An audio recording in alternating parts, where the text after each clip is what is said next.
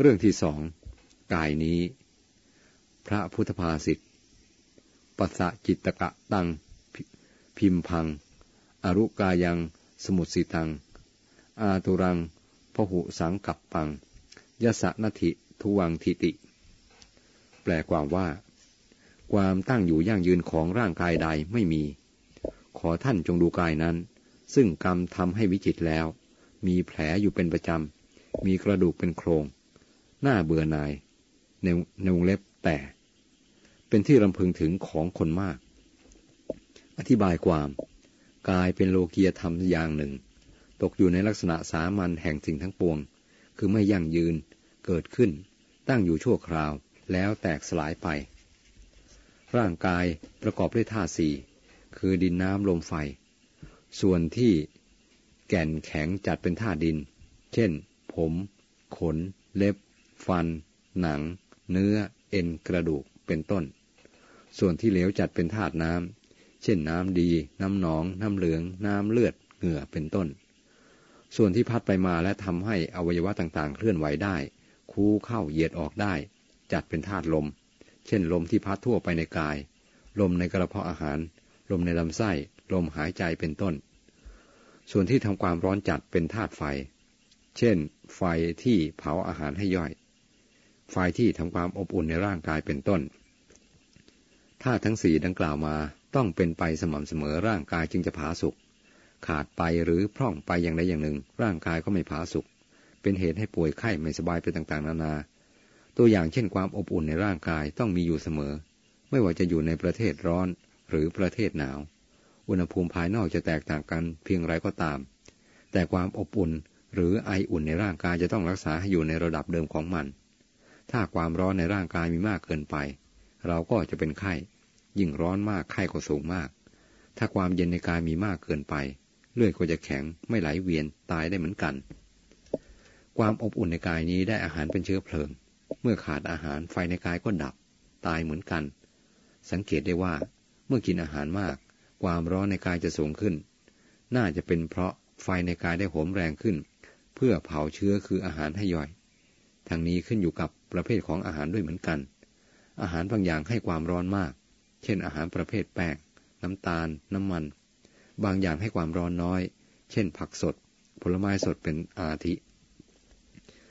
จะพรรณนาเรื่องร่างกายกับอาหารก็ไม่สิ้นสุดลงโดยง่าย เพราะมีเรื่องจะกล่าวมากจึงขอข้ามไป นอกจากอาหารคือข้าวน้ำเป็นต้นแล้ว ร่างกายนี้ยังต้องการอากาศที่ดี แสงสว่าง เครื่องนุ่งห่มเพื่อกำจัดความหนาว ร้อนเป็นอาทิ และยังต้องการออกกำลังกายพอประมาณจึงจะเป็นไปได้ด้วยดี กายนี้เป็นของที่ต้องบูรณะซ่อมแซมอยู่เสมอ เพราะมันสุดโทมสึกหรอไปทุกวันทุกวัน แต่ไม่โทมให้เห็นทันที ค่อยเป็นค่อยไปกว่าจะถึงชรา อาหารและการพักผ่อนเป็นสิ่งช่วยบูรณะส่วนที่สึกหรอไปให้คงเดิม แต่ก็เป็นไปได้ชั่วคราว นานเข้าก็โทมจนซ่อมไม่ไหว เรียกว่าชรา ในที่สุดก็แตกดับคือตาย จะพรรณนาแต่ละข้อไปโดยลำดับโดยสังเขปข้อว่า กายนี้อันกรรมทำให้วิจิตแล้วนั้น มีอธิบายว่าตามหลักพระพุทธศาสนาถือว่า กรรมเป็นผู้ตกแต่งสัตว์ทั้งหลายให้หยาบหรือประณีต ดังพระพุทธภาษิตว่า กรรมมังสเตวิพัจติยาดีดังหีนับปณีตตายะ กรรมย่อมจำแนกสัตว์ให้หยาบหรือประณีต ความหยาบ ความประณีตนี้รวมเอารูปร่างลักษณะอวิวะทุกส่วน อัธยาศัยใจคอทั้งสิ้น เราจะเห็นว่า อวัยวะร่างกายของแต่ละคนมีความหยาบความประณีตไม่เหมือนกัน ความอ่อนแอแข็งแรงก็ไม่เหมือนกัน ผิวพรรณไม่เหมือนกัน บางคนเกลี้ยงเกลาบางคนหยาบกระด้าง รูปร่างหน้าตาก็ผิดแผกกันไป คนในโลกตั้งสองสามพันล้านคนไม่เหมือนกันเลยสักคนเดียว ที่กล่าวนี้ ในส่วนหยาบที่มองเห็นได้ด้วยตาธรรมดา อวัยวะที่ละเอียดในร่างกายก็แตกต่างกันไปมากกว่าอวัยวะส่วนหยาบเสียอีก การทำงานของร่างกายหรือสรีระยนต์นี้ยิ่งวิจิตพิสดารยิ่งนัก ท่านว่าวิจิตยิ่งกว่าเครื่องจักรใดๆทำไปตั้งแปดสิบเก้าสิบปีไม่ได้หยุดเลย เป็นอัตโนมัติ ผู้เรียนแพทย์ทางกายวิภาคศาสตร์ ย่อมเห็นแจ้งได้ดีในความอัศจรรย์แห่งการทำงานของร่างกาย เป็นต้นว่า เลือดและปอด ไตและตับ ตลอดถึงเส้นเอ็นต่างๆ สรีระยนต์คือกายนี้ ท่านว่าสำเร็จมาแต่กรรม คือคนยังมีกรรมอยู่ก็ยังมีเกิด เมื่อจะเกิดกรรมย่อม แต่งทั้งรูปและนาม ตามในยะปฏิจจสมุปบาทว่า สังขารนงเล็บกรรม ให้เกิดวิญญาณ วิญญาณให้เกิดนามรูป จงดูกายนี้อันกรรมทำให้วิจิตแล้ว ข้อว่ามีแผลอยู่ประจำนงเล็บอรุกายัง นั้นมีอธิบายว่า แผลประจำของกายนี้อย่างน้อยก็มีเก้าแผล อันท่านเรียกว่าทวารทั้งเก้าคือ ตาสอง หูสอง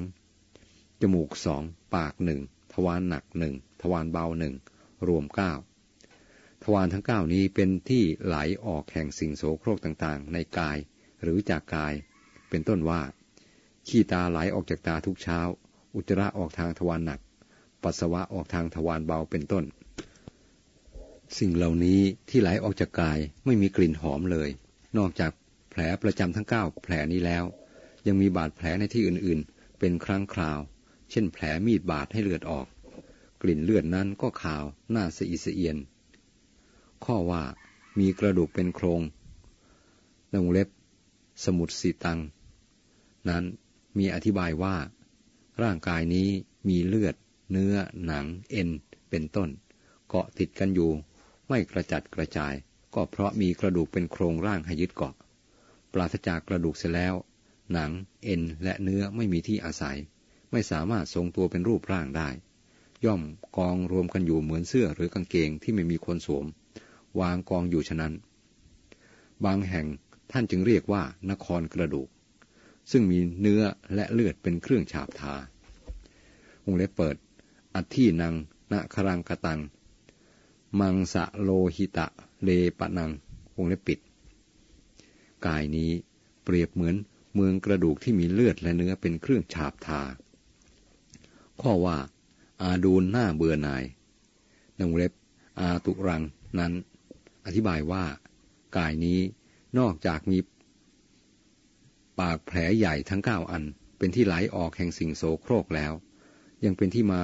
ที่ตั้งอาศัยอยู่แห่งโรคนานาประการนงเล็บ โรคะนิด ดัง โรคตาเกิดที่ตา โรคหูเกิดที่หู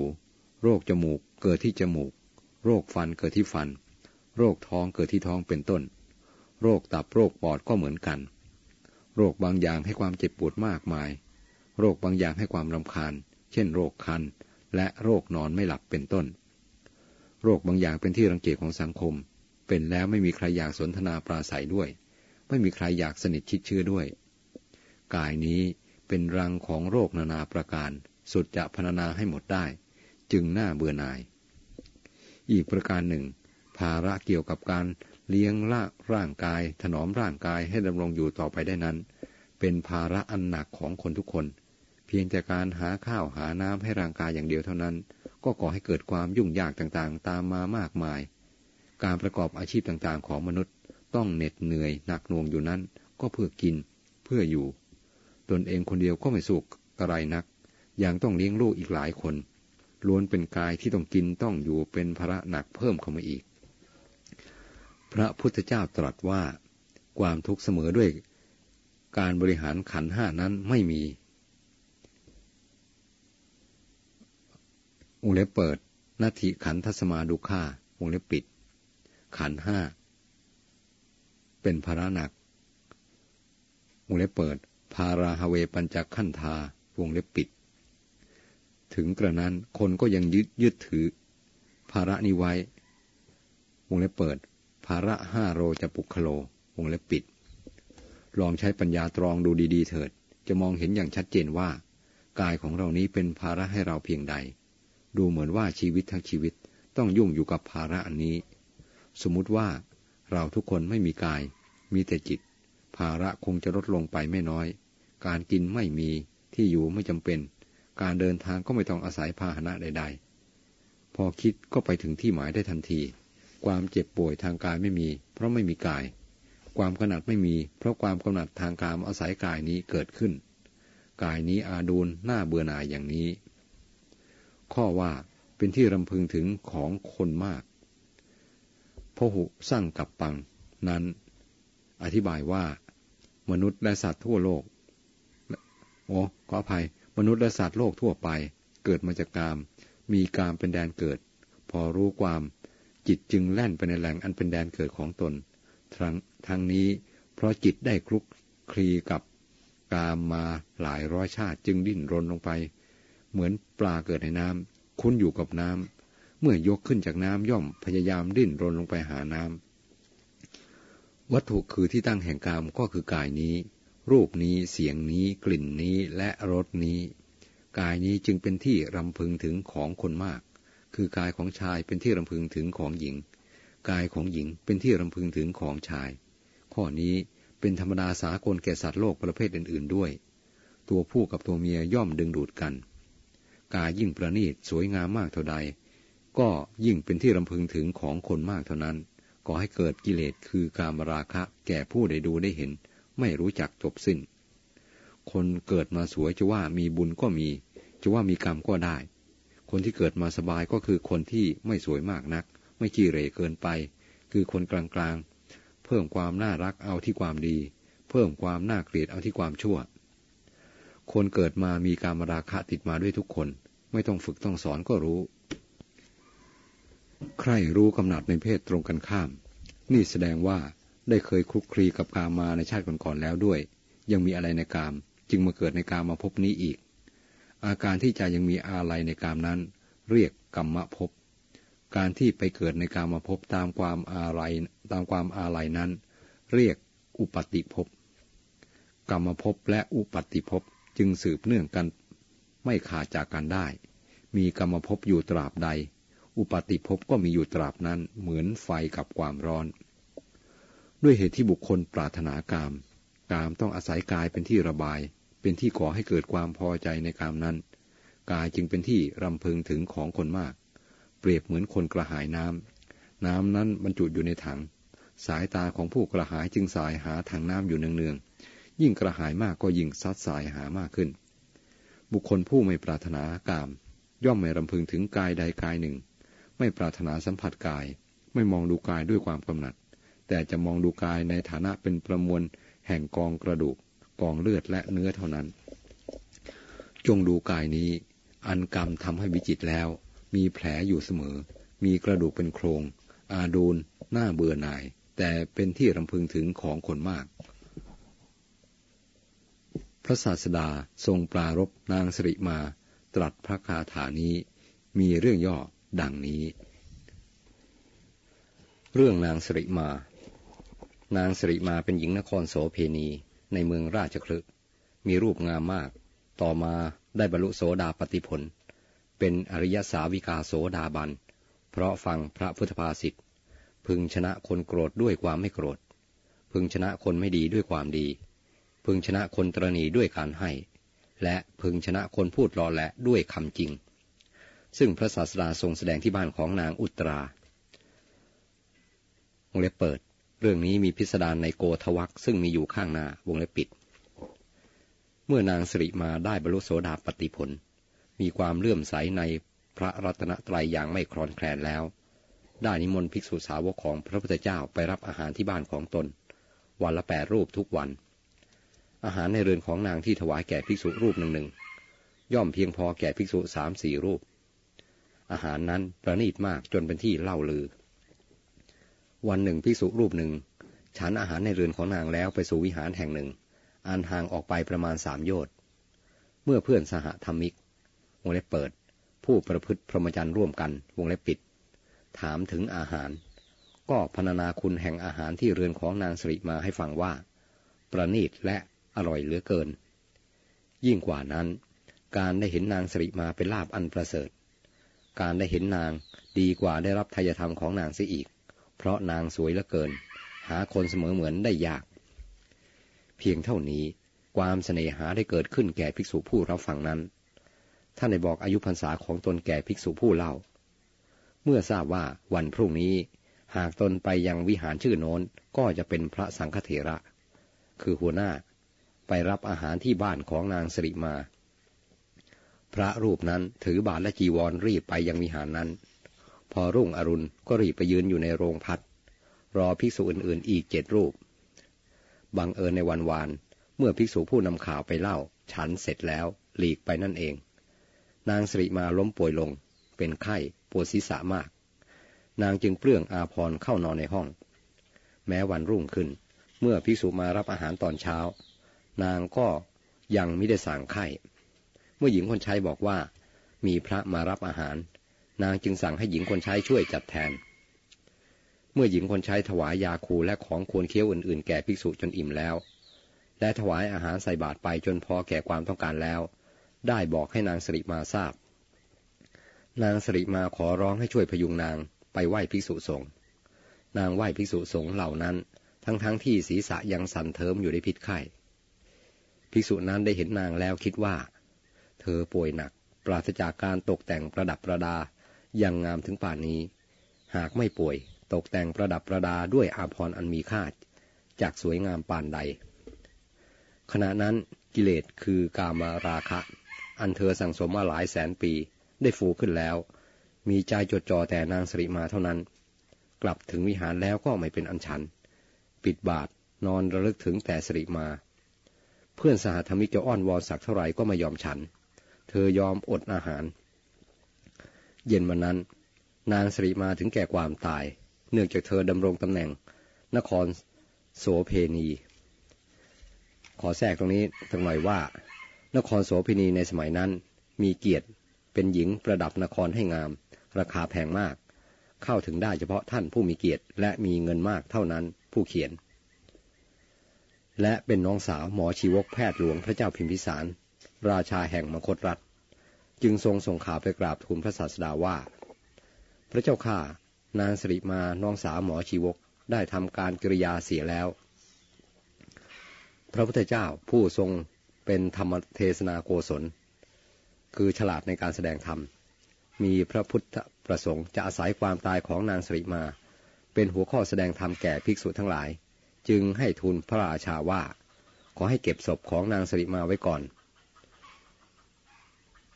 ตามปกติในอินเดีย แม้ปัจจุบันนี้ไม่นิยมเก็บศพไว้ที่บ้านหรือที่ใด ๆ เมื่อตายก็นำไปเผาทันทีในวันนั้น ดูเหมือนจะเป็นกฎของเทศบาลห้ามเก็บศพไว้เกิน 24 ชั่วโมง ดูสภาพบ้านเมืองแล้วก็เห็นใจในการที่ต้องเผาทันที ผู้เขียน เก็บไว้ในป่าช้าก็ได้ ให้มีคนเฝ้า อย่าให้สุนัขหรือกาทำอันตรายแก่ศพได้ พระราชาทรงให้กระทำดังนั้น ในวันที่สี่สรีระของนางสริมาขึ้นพอง หมู่นอนคลานยั่วเยี่ยออกจากปากแผลทั้งเก้า คือทวารเก้า ศพเน่าเฟะหน้าเสียเอียน พระราชาให้ราชบุรุษตีกรองร้องเปล่าว่า เว้นเด็กเฝ้าเรือนและคนชราแล้ว ให้ทุกคนไปดูนางสริมา ใครไม่ไปจะถูกปรับแปดกหาปณะแลแล้ว ได้ส่งพระราชสารไปทูลพระศาสดาว่า ขออาราธนาภิกษุสงฆ์มีพระพุทธเจ้าทรงเป็นประมุขจงไปดูนางสิริมา นี้ต้องเป็นข้อตกลงระหว่างพระพุทธเจ้ากับพระเจ้าพิมพิสาร หากพระพุทธเจ้าพาภิกษุสงฆ์ไปดูเอง อาจมีเสียงตำหนิจากมหาชนได้ว่า เป็นพระไม่อยู่อย่างพระ เที่ยวดูนั่นดูนี่ แต่เมื่อพระเจ้าพิมพิสารมีสารอาราธนาไป ข้อครหานั้นย่อมไม่มี พระศาสดารับสั่งให้พเดียงสงฆ์ คือประกาศให้สงฆ์ทราบตัวกันว่า เราและภิกษุทั้งหลายจักไปดูนางสริมาตามคำเชิญของพระราชา ภิกษุหนุ่มผู้หลงไหลในรูปของนางสริมานอนแซวอยู่สี่วันไม่ยอมฉันอาหาร ข้าวในบาทก็บูดวันนั้นพอมีเพื่อนมาบอกว่า พระศาสดาจะทรงนำภิกษุสงฆ์ไปดูนางสริมา เพียงเท่านั้น เธอได้พรวดพลาดลุกขึ้น จัดแจงล้างบาทห่มจีวร รีบไปกับภิกษุทั้งหลายณป่าช้า พระศาสดามีภิกษุแวดล้อม เป็นพุทธบริวารประทับยืนอยู่ด้านหนึ่ง ภิกษุณีสงฆ์อีกด้านหนึ่ง ราชบริษัทและมหาชนทั่วไปอีกด้านหนึ่ง นี่ใครมหาบพิษพระศาสดาตรัสถาม พอให้ทุกคนณที่นั้นได้ยิน นางสริมาพระเจ้าข้าพระราชาทูลตอบ นางสริมาหรือนี่ ใช่แน่นอนพระเจ้าข้าถ้ากระนั้นขอให้พระองค์ให้ราชบุตรตีกรองร้องเปล่าว่า ใครให้ทรัพย์พันกหาพนะ จงเอาศพนางสริมาไป พระราชาให้ตีกลองร้องเปล่าไปทั่วนคร ไม่มีใครต้องการเลย พระราชาทูลให้พระศาสดาทรงทราบพระพุทธองค์รับสั่งให้ลดราคาลงตามลำดับคือห้าร้อยสองร้อยห้าสิบสองร้อยร้อยห้าสิบยี่สิบห้าสิบหนึ่งครึ่งกหาปณะหนึ่งบาทหนึ่งมาศก หนึ่งกากนิก แต่ไม่มีใครรับซื้อศพของนางเลย ในที่สุด พระราชาประกาศยกให้เปล่าก็ไม่มีใครเอา เมื่อพระราชาทูลเรื่องราวโดยตลอดแล้ว พระศาสดาจึงตรัสว่า ดูก่อนภิกษุทั้งหลาย เธอจงดูมาตุคาม คือหญิง อันเป็นที่พึงใจของมหาชน เมื่อก่อนนี้ คนทั้งหลายยอมเสียทรัพย์หนึ่งพันกหาปณะเพื่ออภิรมกับนางสริมาเพียงคืนเดียว มาบัดนี้ แม้จะรับเอาเปล่าๆก็ไม่มีใครต้องการ ดูเถิดภิกษุทั้งหลาย กายนี้มีความสิ้นและความเสื่อมเป็นธรรมดา เธอทั้งหลายจงดูเสีย ดูอัตภาพอันอาดูนี้ ดังนี้แล้วตรัสพระคาถาว่า ความตั้งอยู่ยั่งยืนของกายใดไม่มี จงดูกายนั้น อันกรรมทำให้วิจิตแล้วเป็นอาทิ มีนัยยะดังพรรณนามาแล้วแต่ต้น ในการจบเทศนา มหาชนได้บรรลุอริยผล มีโสดาปฏิผลเป็นต้น แม้ภิกษุรูปนั้น ผู้พอใจอย่างยิ่งในรูปของนางสริมา ก็ได้บรรลุ